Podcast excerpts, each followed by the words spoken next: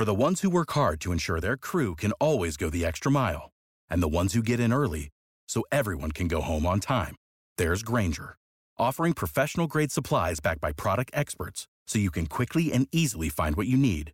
Plus, you can count on access to a committed team ready to go the extra mile for you. Call, clickgrainger.com, or just stop by. Grainger, for the ones who get it done.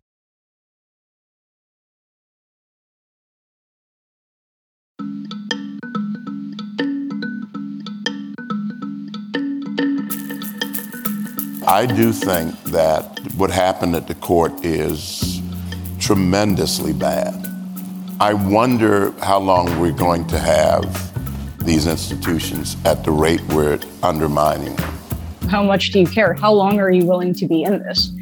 Because we know for conservatives, the answer was half a century. So the question, I think, is whether people who are progressive are willing to match that. This is the new era that we're in. From now on, according to the Supreme Court, gun laws get evaluated solely based on whether they are consistent with historical tradition. Hi, and welcome to Amicus. This is Slate's podcast about the courts and the law and the Supreme Court. I am Dahlia Lithwick. I cover the courts for Slate, and this week has heaved up two January 6 committee hearings and some truly ground shifting decisions from the highest court in the land. Even for those of us who've been pretty certain we knew what was coming on both the gun and abortion fronts, Thursday and Friday can only be described, at least in my view, as crushing days. Huge majorities of the country wanted Roe preserved huge majorities of the country favor significant gun safety regulations. Yet the six justices that comprise the ultra conservative supermajority at the High Court wants us to know not only that it's just not their job to follow public opinion, and on that point, by the way, they are descriptively correct, but also they don't really want to be bothered by gun death statistics, domestic violence, suicide rates, school shootings, any more than they really want to be bothered with the economic, physical, and grinding mental hardship of having to bear children one cannot care for or afford. None of that matters, says this majority, lashing themselves to cherry picked history and these bloodless inquiries that feel like they're right out of the pages of some dusty tome, out of the pages of Middlemarch. Now, to the extent that anybody thought Supreme Court justices listened to amicus and understood that there is an ongoing, burgeoning legitimacy problem, well, they don't. Gallup polling this week suggests that the Supreme Court's approval rating is at an all time historic low. That's 25%, which is almost 15 points lower than the all time historic low it hit last September. But here we go. This week, the High Court delivered a truly staggering warning that precedent, stare decisis, it all matters except for the days when it just won't. Now, later on in the show, we're going to turn to the big gun rights decision in Bruen that came down on Thursday. It's a case that's proving to be a little tricky to interpret, but we will be in the safe, good hands of Joseph Blocher, co director of the Duke Center for Firearms Law. After that, Slate Plus listeners will get to listen in as I talk with Mark Joseph Stern about a few of the week's big decisions that we couldn't get to in the main show. If you're not a Slate Plus member, you can go to slate.com slash amicus plus to check it all out. Slate Plus members never hit a paywall on the website, enjoy all of our podcasts ad free, and they get access to bonus segments not just from our show, but loads of other Slate shows like the Political Gabfest and Slow Burn. So go to slate.com slash amicus plus for more details. And as always, to our Slate Plus subscribers, thank you for supporting the journalism we do at the magazine. First, the long awaited decision in Dobbs v. Jackson Women's Health, an opinion that shows scant regard for either women or their health, an all out overturning on Friday of Roe v. Wade and Planned Parenthood versus Casey by a court that has been pretty systematically constructed to do precisely this. Joining me now to help us understand how it all happened, what it all means, what it'll mean going forward, is Mary Ziegler. She is one of the most prolific and thoughtful legal historians around issues of reproductive rights and an indispensable read always, but especially today. Mary Ziegler is a law professor at the University of California, Davis, and author of Abortion and the Law in America, Roe v. Wade to the Present, and most recently, Dollars for Life, the Anti Abortion Movement, and the Fall of the Republican Establishment.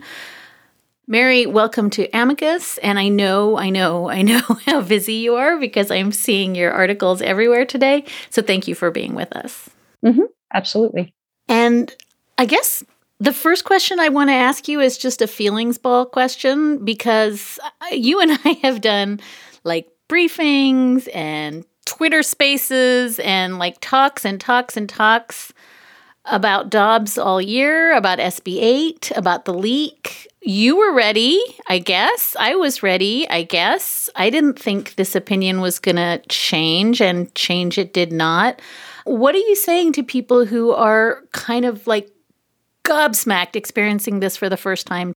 Well, I think that it's really difficult for people to imagine that a constitutional right could be taken away like this.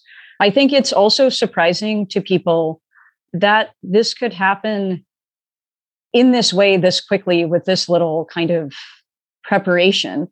Um, and so I think it helps to understand the history that this is not for the people who've been within the anti abortion movement working on this. This is decades in the making. It also helps to know, I think, that many progressives have underestimated that effort. They haven't understood it, they haven't paid attention to it. And so I think once you dig into that history, you'll see that people have been literally dedicating their lives to arrive at this moment for a long time and have been using a lot of sophistication to get there. So I'm both sympathetic, right? Because it is sort of unthinkable, even to me, right? I, I don't think I'm processing this as we speak. I think I'm feeling confused, numb, etc.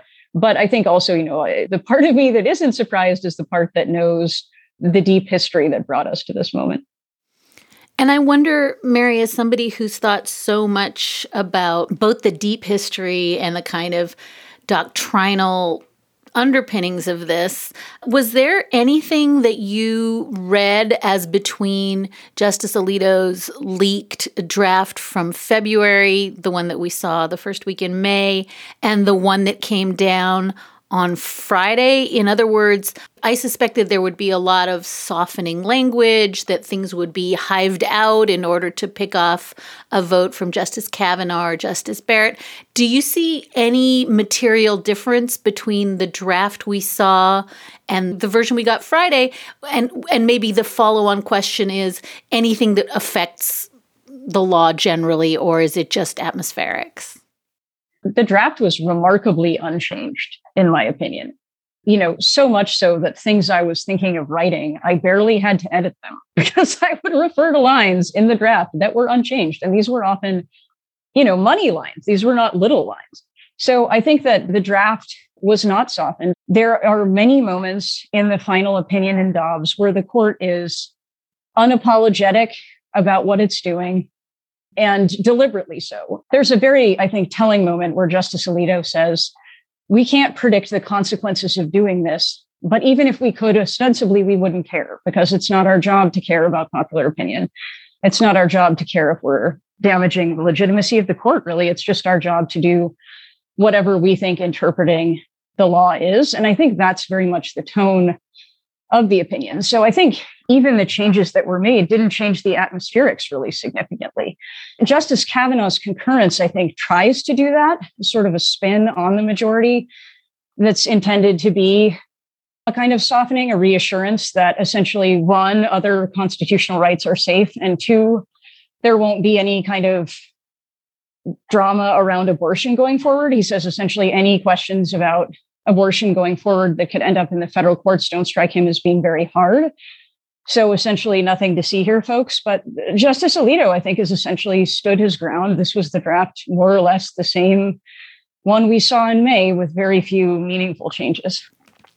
And Mary, the question that I think everybody has. Certainly, the one that I'm being barraged by is walk me through what this means. Walk me through what it means in states that have trigger laws, in states that have laws that need to be kind of ratified by elected officials, states that their laws go into effect today talk of you know clinics closing talk of people on the table at 1010 on friday when the decision came down not being able to procure an abortion. To the extent that you can project what this means sort of in the very near term in the medium term and then maybe in the longer term with the caveat that there are many many states and it's all going to be different can you just walk us through how this dominoes out well, we know that in the states with trigger laws, many of these laws will go into effect very quickly. There are some states that have sort of delay mechanisms.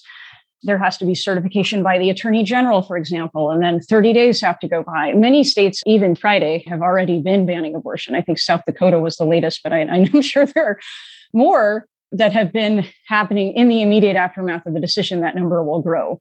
In other states, there's more complexity. For example, Michigan has abortion on the ballot before voters directly. There's also state constitutional litigation unfolding in Michigan. So there'll be some states that are in kind of a holding pattern in the near term. And then, of course, this issue will be politically contested in a variety of places. Those include states that once had state constitutional protections for abortion, but now no longer do, like I, well, I'm, I'm jumping the gun a little bit, but Iowa and likely Florida. There are states that have kind of complicated politics on abortion where we'll see money pouring in nationally. That'll especially be true of states that have been regional outliers where people have been traveling to get abortions. And we may see conflicts. I think President Biden flagged these potential conflicts in remarks in the aftermath of the decision, essentially saying that the right to travel is at stake. So it'll be interesting to see once trigger laws go into effect how far are states willing to go to enforce abortion laws? How far are they willing to go in terms of surveillance?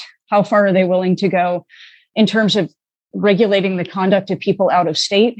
How far are they willing to go in regulating the line between speech and conduct? For example, people posting websites about how to perform an abortion at home or advertising abortion medication. We don't know the answers to these questions. I think it's fair to assume that, you know, contrary to what Justice Kavanaugh is telling us this is Pandora's box, right? So we have no idea where this is going to take us, other than to imagine that it's going to be polarizing and it's going to be difficult for people who had not lived through the pre Roe era to imagine.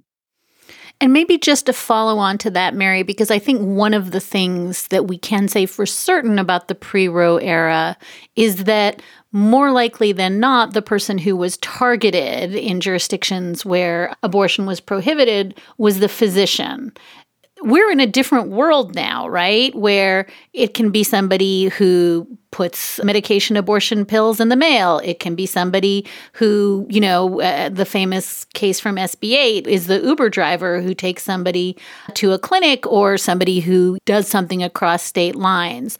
So I think one of the things that I see as materially different in Dobbs that maybe we haven't fully wrapped our heads around is that the pregnant people themselves are going to be the targets, as you say, of surveillance and of sort of some of these vigilante schemes that are being put into effect in ways that really don't map onto the reality pre Roe. Absolutely. The availability of medication even puts in play punishment for pregnant people. That's not happening now. And uh, there's, I think, a decent amount should be said about the fact that the mainstream anti abortion movement does not at this moment want to punish pregnant people they've actually been fighting state legislators who want to do that, saying, no, no, don't do that. The people who do want to punish pregnant people, though, have more influence in the anti abortion movement than they have historically. And I chalk much of that up to self managed abortion because those people are saying essentially, okay, you don't want to punish pregnant people. You don't think you should. Granted.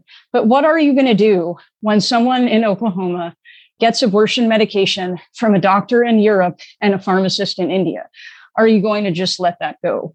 And I think that's going to be a difficult answer for many people, Republican lawmakers and people in the anti abortion movement. So I think it's not only the case that we're seeing surveillance of a kind that was impossible in the pre Roe era, although it's worth emphasizing that pregnant people were surveyed then too and forced to testify.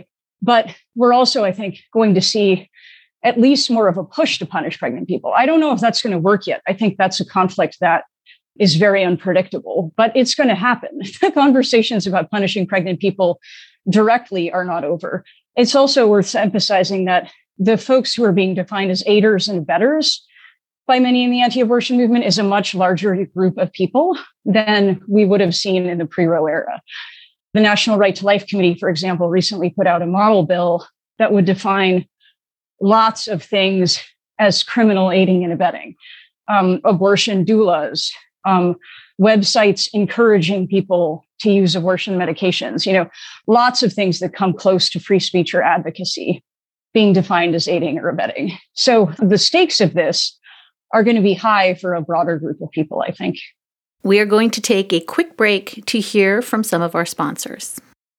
This podcast is sponsored by Ramp. Are you the decision maker in your company? Consider this. For the first time in decades, there's a better option for a corporate card and spend management platform. Meet Ramp, the only corporate card and spend management system designed to help you spend less money so you can make more. Most corporate credit cards offer points as incentives, but those points amount to less than their worth in real cash value. Ramp's business cards offer you cash back, real money in your pocket. Plus, you control who spends what with each vendor. And Ramp software collects and verifies receipts automatically, which means you'll stop wasteful spending and close your books in hours instead of days. Businesses that use Ramp add up to 5% to their bottom line the first year. If you're a decision maker, adding Ramp could be one of the best decisions you've ever made. And now get $250 when you join Ramp for free. Just go to ramp.com slash easy. Ramp.com slash easy. R-A-M-P.com slash easy. Cards issued by Sutton Bank and Celtic Bank members of DIC terms and conditions apply. Hi, this is Dahlia Lithwick, host of Slate's legal podcast, Amicus. If you're listening to this show, you might be interested in Amicus's live show that we're hosting in Washington, D.C.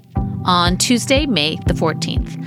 My colleague, Mark Joseph Stern, and I will be talking to some amazing guests, including Sherrilyn Ifill and a sitting state Supreme Court justice all about how originalism, a relatively recently invented way of interpreting the Constitution, has taken over the Supreme Court and radically reshaped the law. It's been doctrinal rocket fuel for the conservative legal movement and facilitated the rolling back of abortion rights, the expansion of gun rights, and the obliteration of the separation of church and state. And as another wildly consequential Supreme Court term careers to its end, the court's originalists are on a tear. But there's something you can do about it, and we hope you'll join us in DC on May 14th to explore the possible pathways out of the current situation. Go to slate.com slash amicus live for tickets.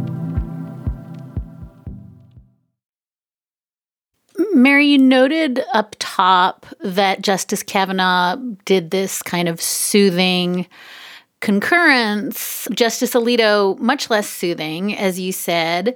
Clarence Thomas, not soothing at all, certainly putting in his concurrence that the next things to go are Obergefell, are Lawrence v. Texas, uh, Griswold, uh, just the entire basket of substantive due process, unenumerated privacy rights he's gunning for them. And I wonder how seriously you take that, or is that just Clarence Thomas speaking for Clarence Thomas?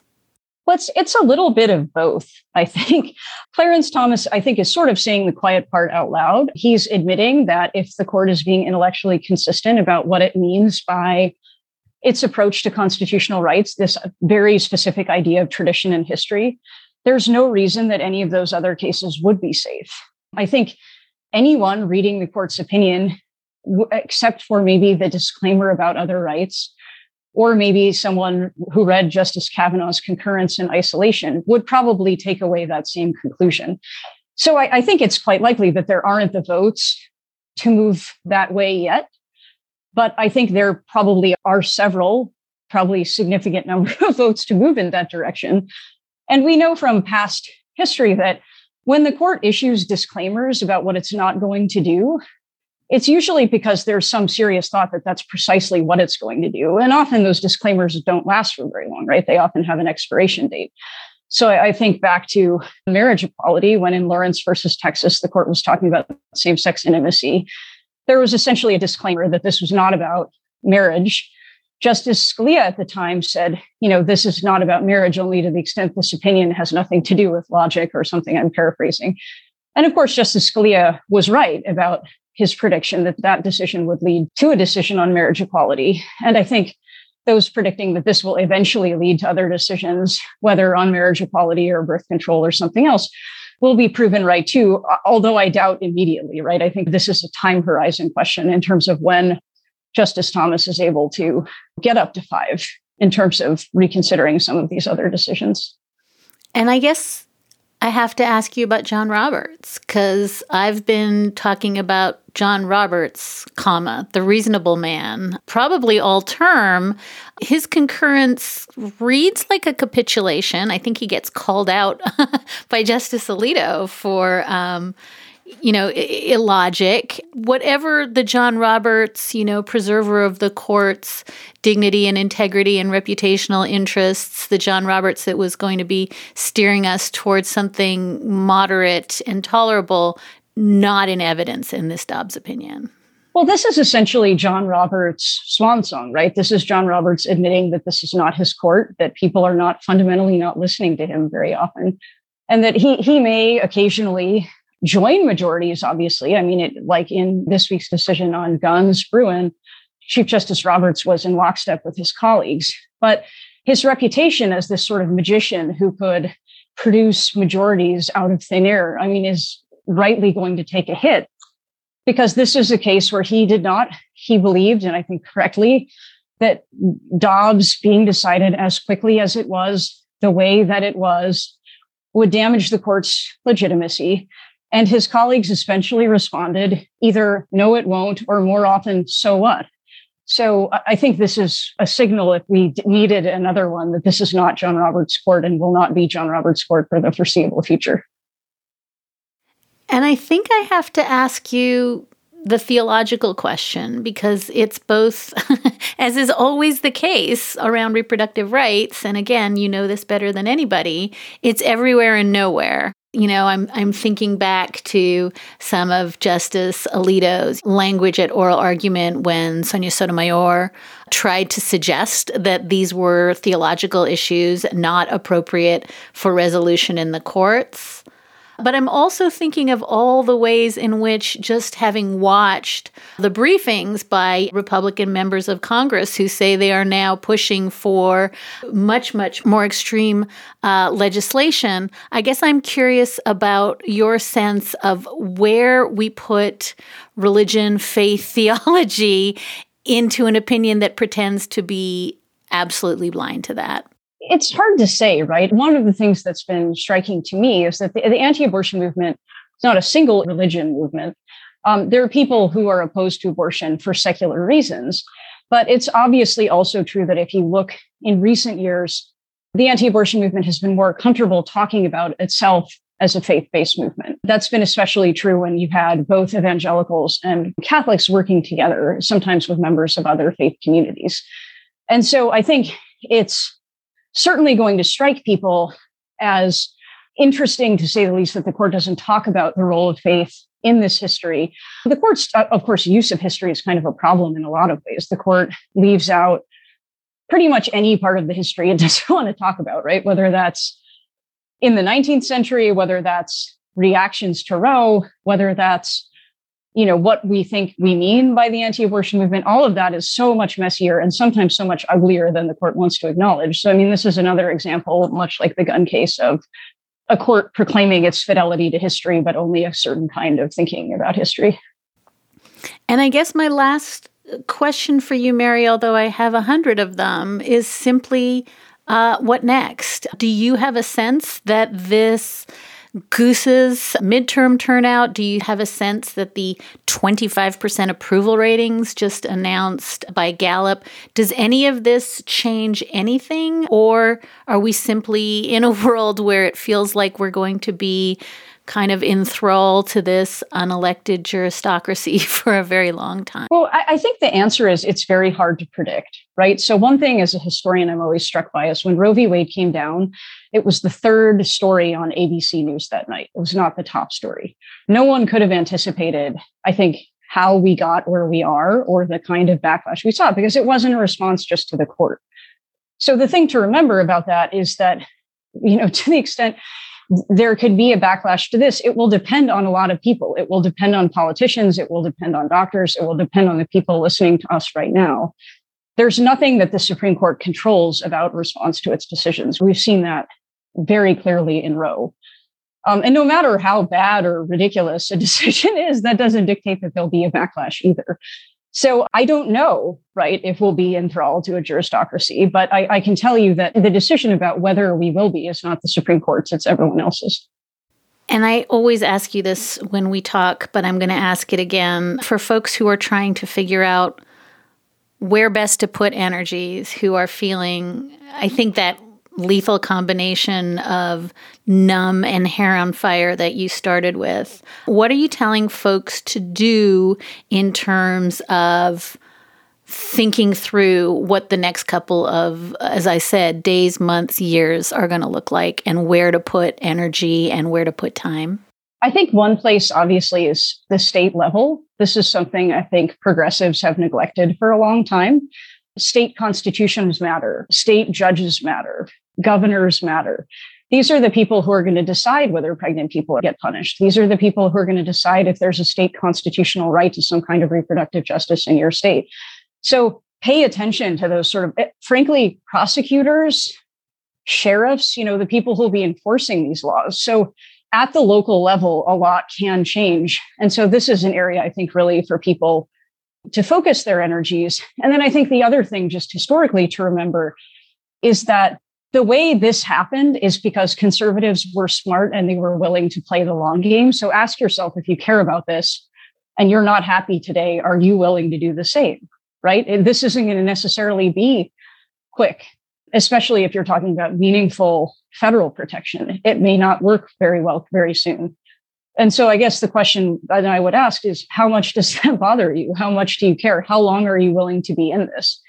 Because we know for conservatives, the answer was half a century. So the question I think is whether people who are progressive are willing to match that.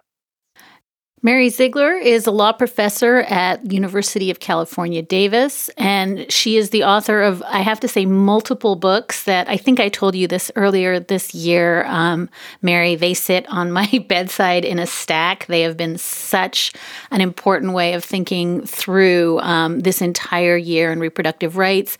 Most recently, the book is Dollars for Life The Anti Abortion Movement and the Fall of the Republican Establishment. I cannot thank you enough on this business busy, busy day. I know that this is something that you're going to be processing and absorbing for a long time to come, but I really want to thank you for giving us some of your very first takes here on Amicus. Absolutely. Thanks for having me. We'll be right back after these messages.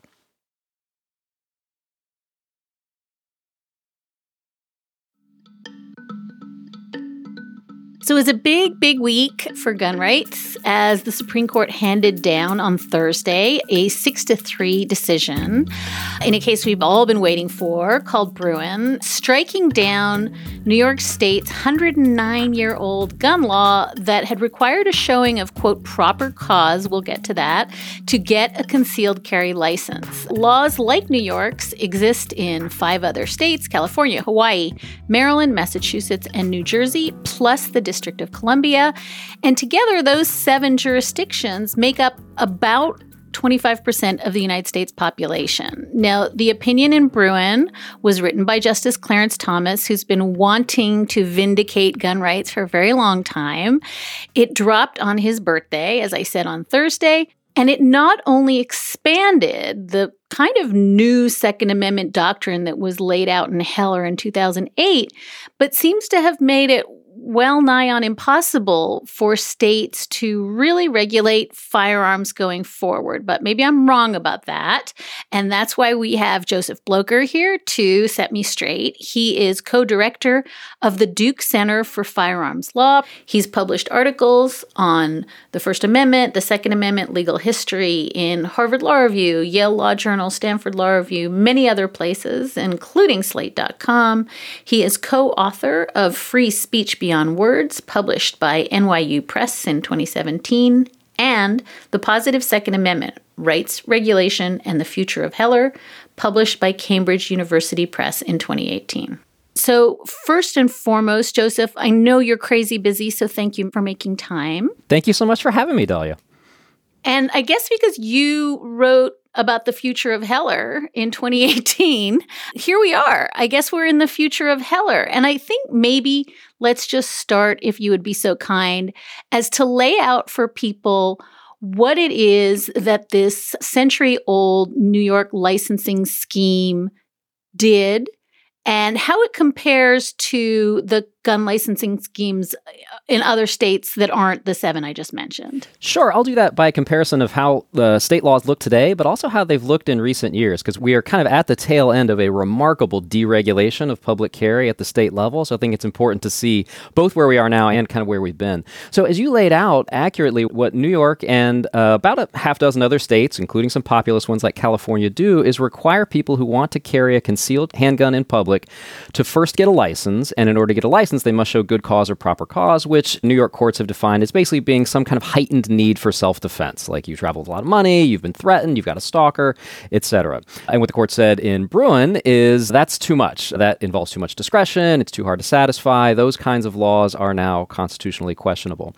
But there are many other states that still impose permit requirements on public carrying, and the Supreme Court expressly blessed those. So, one category are the states that are known as shall issue states. And in these, you still have to get a license license to carry a concealed handgun in public, but the criterion for doing that are more or less objective. Like you have to satisfy some training, you might have to prove that you don't have a disqualifying offense or something like that. If you check all those boxes, then you get your permit. So that's the sort of state of play. The court says those are okay. And so probably states like New York and California are going to try to move their laws more under that umbrella, try to make themselves fit into the shall issue category. But one thing that I think is really important to emphasize here, especially in light of the sort of historical approach that Justice Thomas takes for the majority here is that if you go back even to 1987, the majority of states were may issue. 26 states were may issue in 1987, and 16 states totally prohibited concealed carry of handguns. So uh, this is a relatively recent phenomenon. In 87, there was one state, Vermont, where you could carry permitless. That is, you didn't need anything to carry concealed handgun in public. Now it's more than 20. So this is kind of a confluence of massive deregulation at the state level and then expansion of the Second Amendment at the Supreme Court.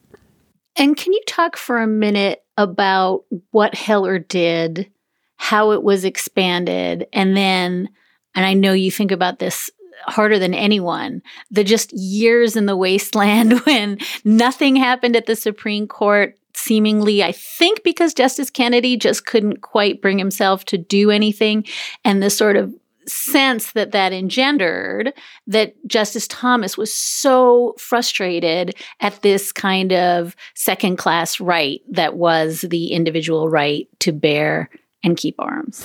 I mean, in a sentence, what Heller did was confirm the view of Justice Thomas and the five justice majority in that case that the Second Amendment confers an individual right to keep and bear arms for certain private purposes like self-defense in the home. In other words, it's not limited to the organized militia, which, you know, today we might equate with the National Guard, but it's, it's kind of hard to know what the today national equivalent of that would be. That was the basic holding of Heller. But Heller also made very clear that a potentially wide range of gun regulation is perfectly constitutional. And in a paragraph that it seems was probably the price of getting Justice Kennedy's vote to make a majority, the court said, really without a lot of explanation that nothing in our opinion should be taken to cast doubt on such longstanding prohibitions as those applying to felons, the mentally ill, sensitive places, dangerous and unusual weapons, concealed carry, basically describing kind of what is mainline gun regulation in the United States.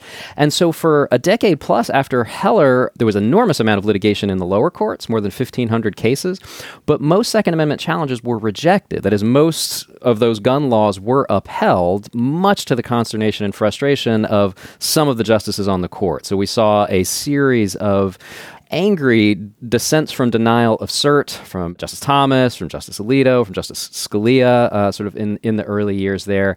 And Bruen is sort of the second of two cases from New York on which the court did grant cert and hear oral argument. The first of them, which it heard two years ago, was later mooted because New York changed the law that had been challenged. But this is the first big Second Amendment case really in a decade. And the fact that it's come out at this remarkable moment wherein we're on the verge of having the first major federal legislation on gun regulation in 30 years. And by the way, the CDC data shows that we have had more gun deaths in 2020, which is the most recent data, than any year since the CDC started keeping track. So the moment is just so huge uh, for the balance of gun rights and regulation. And I wonder if you can talk for a minute about there was coming out of Heller, and as you say, all this percolating doctrinal experimentation in the lower courts a two part test that Justice Clarence Thomas's majority opinion for six justices seems to have kicked the legs out of one part of the two part test. And I wonder if you could just uh, kind of walk us through how a court might have scrutinized this a week ago and how a court is going to scrutinize it tomorrow and what that means for the ability to prove that a gun regulation is somehow consistent with the nation's history, whatever the test that now exists? I would say, with due regard to the importance of New York's law standing on its own, this is actually the most important takeaway from the Supreme Court's decision is this new methodological approach that it has announced for how we're going to tell if not just this law, but any gun law is consistent with the Second Amendment. And in announcing this test, the court has rejected the two part framework, which, as you say, has been unanimously adopted by the federal courts of appeal and applied for more than 10 years, again, in more than a thousand cases, as Justice Breyer points out in his dissent here, basically without incident. Now, that's a remarkable thing. Heller explicitly said, we're not going to resolve all this doctrinal stuff. We'll leave it to the lower courts to figure out. They did. They converged unanimously on this two part framework, the two parts of which are pretty easy to state. The first question is Does this gun law in any way impact people or arms or activities that fall within the Second Amendment? Because some things don't. Heller says that, right? People who've been convicted of felonies, people who've been adjudicated mentally ill, they just don't come within the Second Amendment at all. Dangerous and unused weapons just don't come within the Second Amendment at all. So there's this threshold question, which is the same thing we do in other areas of constitutional law. Not all uses of words count as speech, libel, child pornography, securities fraud. They just don't get on the map, right? So that's step one. Step two if the regulation does in some way impinge on things that are protected by the Second Amendment, then you go on as a court to evaluate whether the law is essentially justifiable in light of the burdens it imposes on a person's ability to keep and bear an arm. It's what we would usually call scrutiny. So that two part framework, again, applied throughout the federal courts of appeal. The Supreme Court on Thursday came through and said, no, no, no, no, no. There's too many steps, one too many step in this two part framework. Actually, everything has to be resolved solely by reference to historical tradition. And that is just a remarkable change because what it does is say from now on, empirical evidence about whether laws are effective you know, today in saving lives, preventing terror, preventing domestic violence, th- that evidence, it's, it's hard to see how it fits into this historical test. Instead, you just have to look to the past. And Justice Thomas does that at great length. I think it is, for a committed originalist justice, not a particularly convincing performance of how originalism can work. And Justice Breyer points this out in dissent as well. But in any event, this is the new era that we're in. From now on, according to the Supreme Court, gun laws get evaluated solely based on whether they are consistent with historical tradition. I want to be clear because you said it in the beginning, but let's say it again. We're not talking about semi automatic weapons. We're talking about New York's handgun restriction for concealed carry. So I just, I feel like my mom is listening to this and she's freaking out. So let's be super clear. This is serious in many ways, but we'll figure that out in a minute. But I do want to ask you because you just made this point that the rest of the debate, for all intents and purposes, is a kind of history versus history smackdown. And we have Justice Breyer and Justice Thomas as you say, doing this unbelievable scuba dive amongst, you know, statutes from a kafillion years ago and how you read them. And I think that Justice Breyer, it seems to me, makes this point in his dissent. But Joseph, the only people who are worse situated to do deep historical research, I mean, this is really weedy stuff. And the only people worse situated to do this work than judges are probably going to be state legislators, right? A couple quick thoughts in response. First, to re emphasize that first point you made, which I think is so essential, is that this is not the death knell of gun regulation going forward. I think it is a disaster of constitutional reasoning. I don't look forward to teaching it in my class. But the court, again, is very clear, as it was in Heller, as it was in McDonald. There's still various forms of gun regulation that are constitutional. In fact, in a really interesting concurrence, Justice Kavanaugh and the Chief Justice literally cut and paste that paragraph which was inserted into Heller to win Kennedy's vote. So it's like Justice Kennedy almost kind of reappears here and they r- repeat the reassurances of Heller McDonald gun regulation is still okay. There's a way to read this opinion relatively narrowly, even the majority opinion. Justice Thomas says when the plain text of the Constitution makes it clear that a person's activity is covered by the Second Amendment, then the burden is on the government to show all this historical evidence right? And you can imagine the argument that, look, this is a case just about carrying guns in public. The word bear in the Second Amendment, which says keep and bear, is just a right to carry. So that covers this. That covers this case.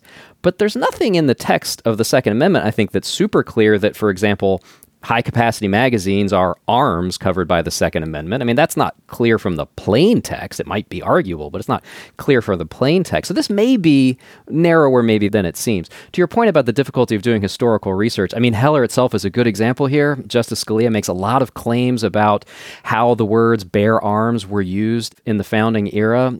Since then, historians have developed better basically big data tools for scraping newspapers and historical sources and just literally counting. Like we can look at millions of data points about how did people use the word bear arms. This is a technique known as corpus linguistics.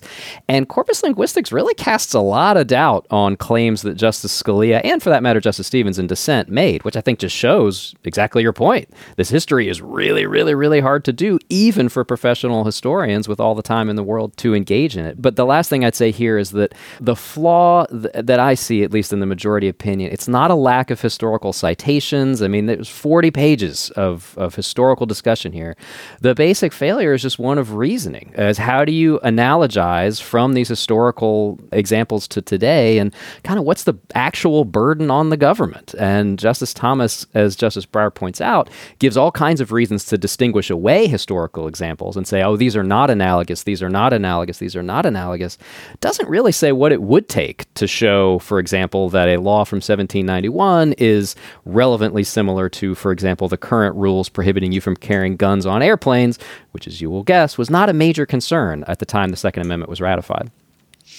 And I think it leads to claims on both sides that everybody is cherry picking and everyone is in bad faith. And it does raise this kind of question for me that is maybe too meta for the urgency of what just happened in Bruen, But I do wonder how good history is done. I mean, is everyone ultimately cherry picking? Is Breyer cherry picking as well? Or is this just kind of the fatal flaw of both arguing by history and then arguing by analogy to history. There's two steps there to get wrong.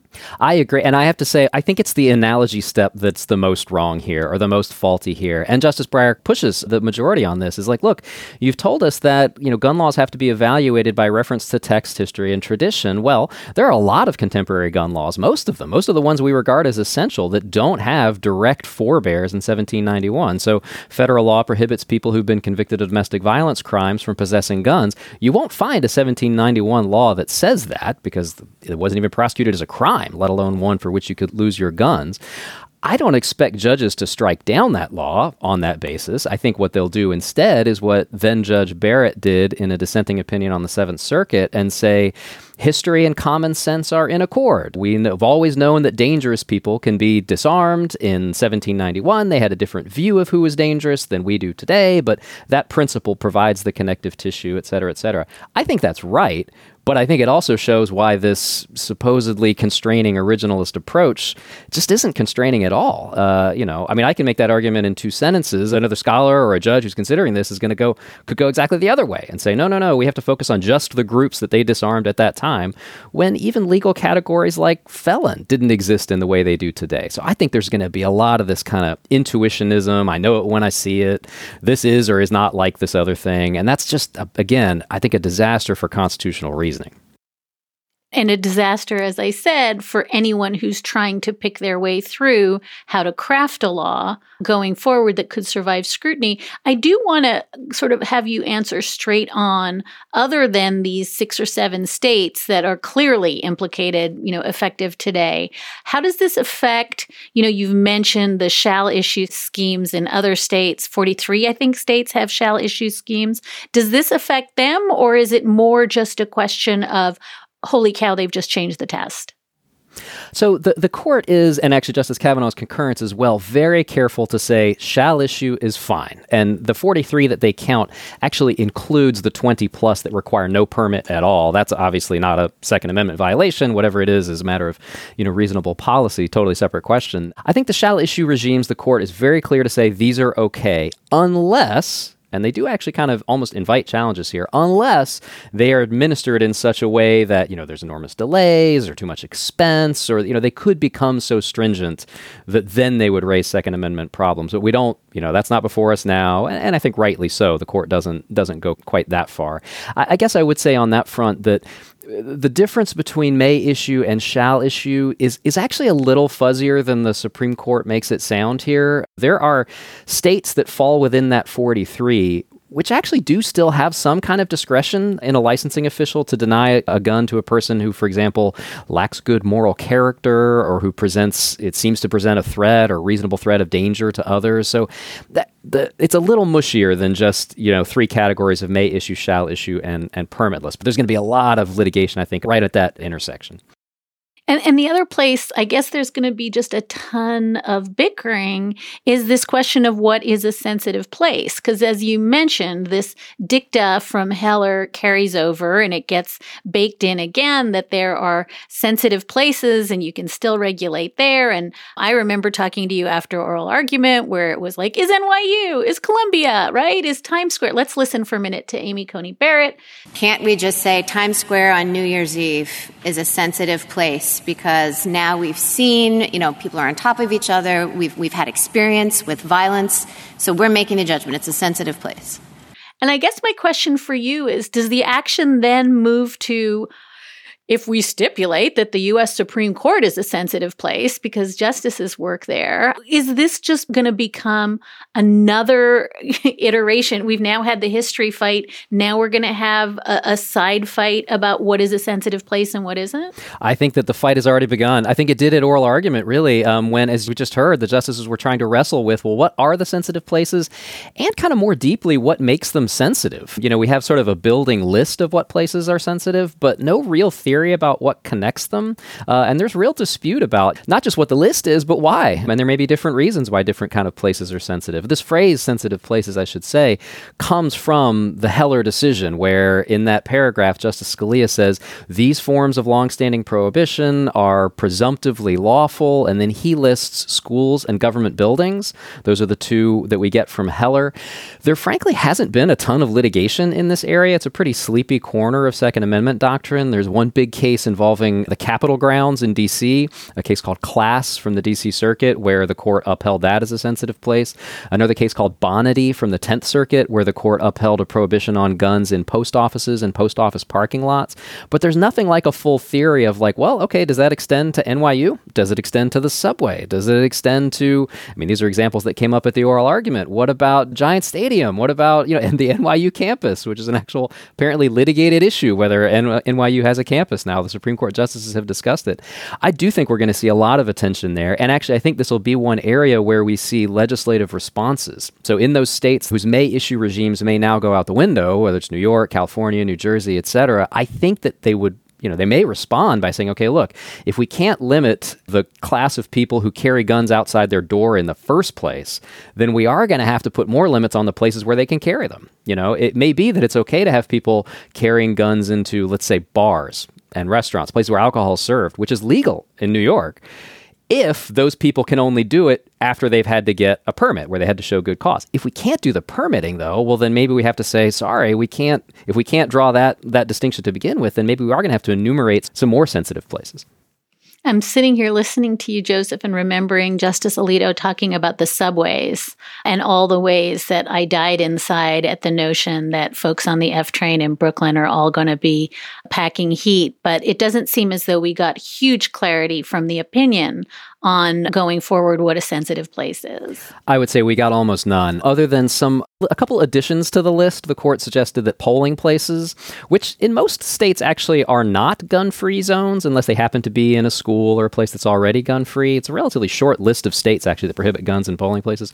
But those legislative assemblies, um, you know, think about what happened in the Michigan legislature back in the spring of 2020 when armed mob invaded and forced the legislature to shut down early, later sparking the Michigan legislature to impose gun restrictions there. So again, it's it's almost like getting data points and needing to figure out, well, what's the equation that kind of connects these things? What do these things have in common? And that's the part that we're really I think still missing. And to Justice Alito's dark vision from oral argument, I mean, it comes up again in his concurring opinion here, which closes with a really interesting line that I think captures part of this sort of awful symmetry of the gun debate. He says, "Today, unfortunately, many Americans have good reason to fear that they will be victimized if they are unable to protect themselves. Now, you could take that sentence, cut and paste it, and put it into Justice Breyer's dissent. And uh, because the point of gun regulation, from the perspective of those who support it, is to protect themselves, protect themselves from being victimized by gun violence. And what Justice Alito is sort of setting up here is a world where protecting yourself with guns is constitutionally, you know, guaranteed. Protecting yourself with law is not. And that, to me, is just a distortion of how this debate really is. It's public safety and personal safety on both sides. And and that's what's so that's what's so hard about it. You know, the things that make handguns good for self-defense are exactly what make them good for criminals. They're concealable, easy to carry, uh, and so on. And I, I, think it's important in analyzing this case or thinking about you know the legislation coming out of Congress to to think about self-defense and personal safety interests really on both sides of the debate. Um, the part of me that didn't die over Dobbs, and then again over the idea of people brandishing guns on the F train just died when you said guns are largely permissible at polling places. So, whatever remains of me will now ask this question, which is um, you know, you mentioned that that second part of the test falls out and that's the part where it seems like Justice Breyer just wants to sit. And he opens with the horrifying gun statistics you opened with.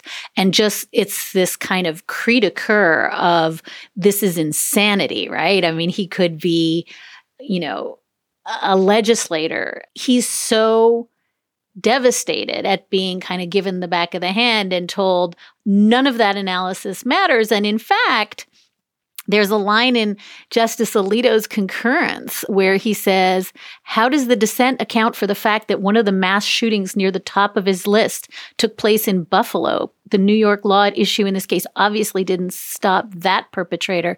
I mean, there's a level of really personal, um, almost vindictive.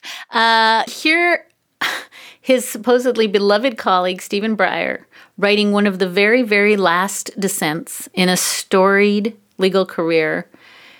And from Justice Alito, you get this sense of almost personal, almost ad hominem dismissal of all of these real life consequences and worries that are clearly keeping Justice Breyer up at night. Uh, but it does raise this question of how do we think about, you know, and this is obviously true in the Dobbs context too, a court that's just doing unbelievable, piecemeal, complicated, scholarly historical analysis, and then kind of waves off the reality of real world consequences and says, not our problem. I mean, that's one of the things that I think to connect back to what we were saying earlier about the methodology the court has adopted here, it is just stunning how confident that is. I mean, in adopting this new historical test and then in the way that the court applies it, they have to first reject the unanimously adopted test across the federal courts of appeals, right? Just we're going to junk that.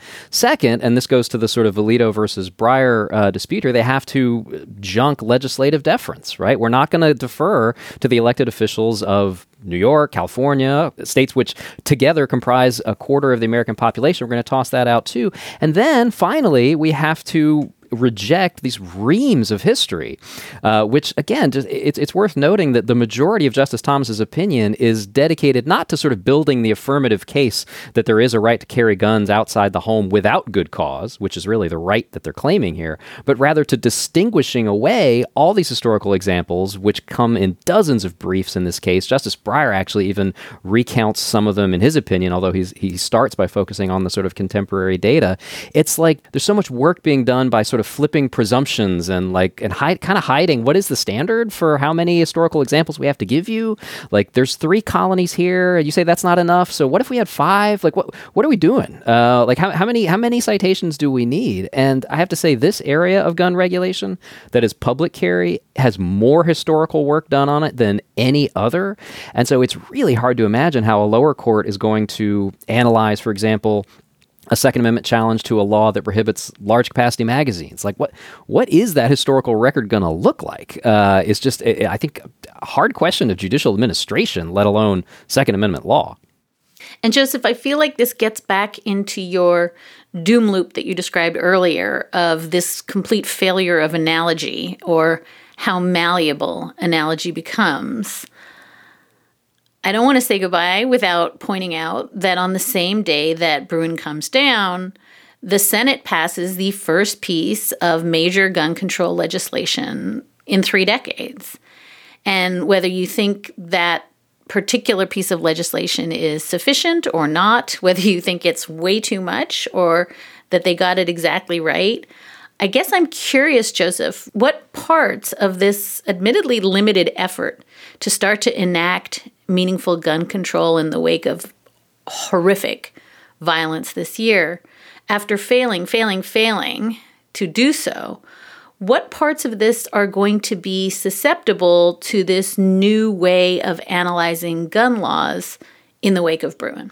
I'm sure it'll all be challenged because gun laws always are. I'll give the negative and then the positive. The negative version is people will say, look, this is federal support for extreme risk laws, also known as red flag laws, which certainly were not on the books in 1791. Almost all of them have been adopted in the last five years, therefore not consistent with history, therefore unconstitutional. That would be a huge change because no court anywhere in this country has struck down a red flag law thus far on Second Amendment grounds. I don't expect it to happen.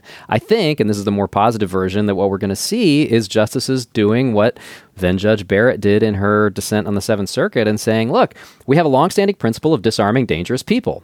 Extreme risk laws are just one way to identify dangerous people. Likewise, with the closing of the boyfriend loophole, et cetera, et cetera. Like, you just have to jump up a level of generality essentially to establish what the principle is and then kind of reapply it. I would hope and expect, I think it's right that that would uphold everything really in the bill.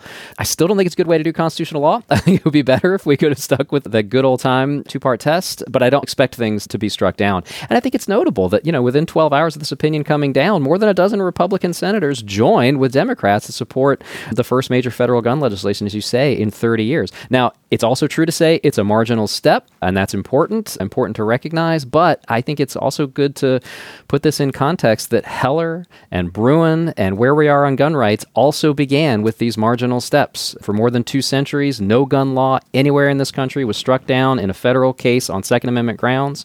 And Heller really announced this brand new era of Second Amendment rights, which we're living in right now. But that took decades of work, cataloged by Reva Siegel and other great scholars who could sort of like explain exactly how those views changed. Um, to, to get us back onto a maybe a more reasonable area, I think is going to require the same kind of marginal work. Joseph Blocher is co director of the Duke Center for Firearms Law. He's published articles on the First Amendment, the Second Amendment, legal history in Harvard Law Review, Yale Law Journal, Stanford Law Review, many other places, including Slate.com. He is co author of Free Speech Beyond Words, published by NYU Press in 2017, and The Positive Second Amendment Rights, Regulation, and the Future of Heller, published by Cambridge University Press in 2018. Joseph, I really want to thank you not just for making time for us today in a busy week, but actually for being on this podcast at exactly the time of year when your hero and mentor, and also mine, Walter Dellinger, would have been here wrapping up the end of the term. So it actually means a ton to me that you are here and representing on behalf of him. So thank you very much for helping make sense of something that I think has not been really clearly explained this week. Thank you so much, Dahlia, and thank you for the kind words about Walter. He was my hero. And that is a wrap for this episode of Amicus. Thank you so much for listening in, and thank you so much for your letters and your questions. You can keep in touch with us at amicus at slate.com, or you can find us at facebook.com slash amicus podcast. Today's show was produced by Sarah Burningham. Alicia Montgomery is Vice President of Audio, and Ben Richmond is Senior Director of Operations for podcasts at Slate. We'll be back with another episode of Amicus next Saturday. Until then, take good care of yourselves.